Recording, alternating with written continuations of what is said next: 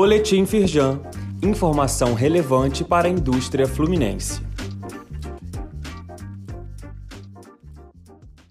Edição de terça-feira, 30 de maio. Roubo de cargas no estado do Rio de Janeiro causou prejuízo de mais de 104 milhões de reais no primeiro trimestre de 2023, aponta o levantamento da Firjan. O presidente do Conselho de Defesa e Segurança Pública da Federação, Carlos Herano de Aguiar, ressalta que a entidade vem atuando em conjunto com órgãos de segurança municipal, estadual e federal, além de empresários da Baixada Fluminense, para definir medidas que coíbam esse tipo de crime. Leia mais no site da Firjan. Palestra do Cimapan em Nova Iguaçu foca no novo consumidor de panificadoras e confeitarias.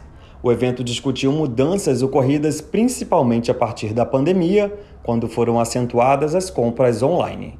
Os empresários participantes puderam se atualizar sobre os novos hábitos, formas de fidelizar os clientes e aumentar as possibilidades de negócios. Leia mais no site da Firjan.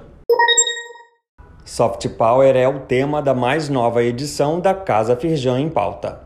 Soft Power é a capacidade de influência de um lugar a partir de suas ideias, culturas e valores.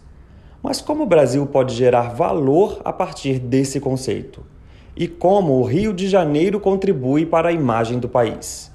No link disponível aqui neste boletim, você acessa a newsletter e fica por dentro de temas relacionados à liderança, inovação, futuro e nova economia.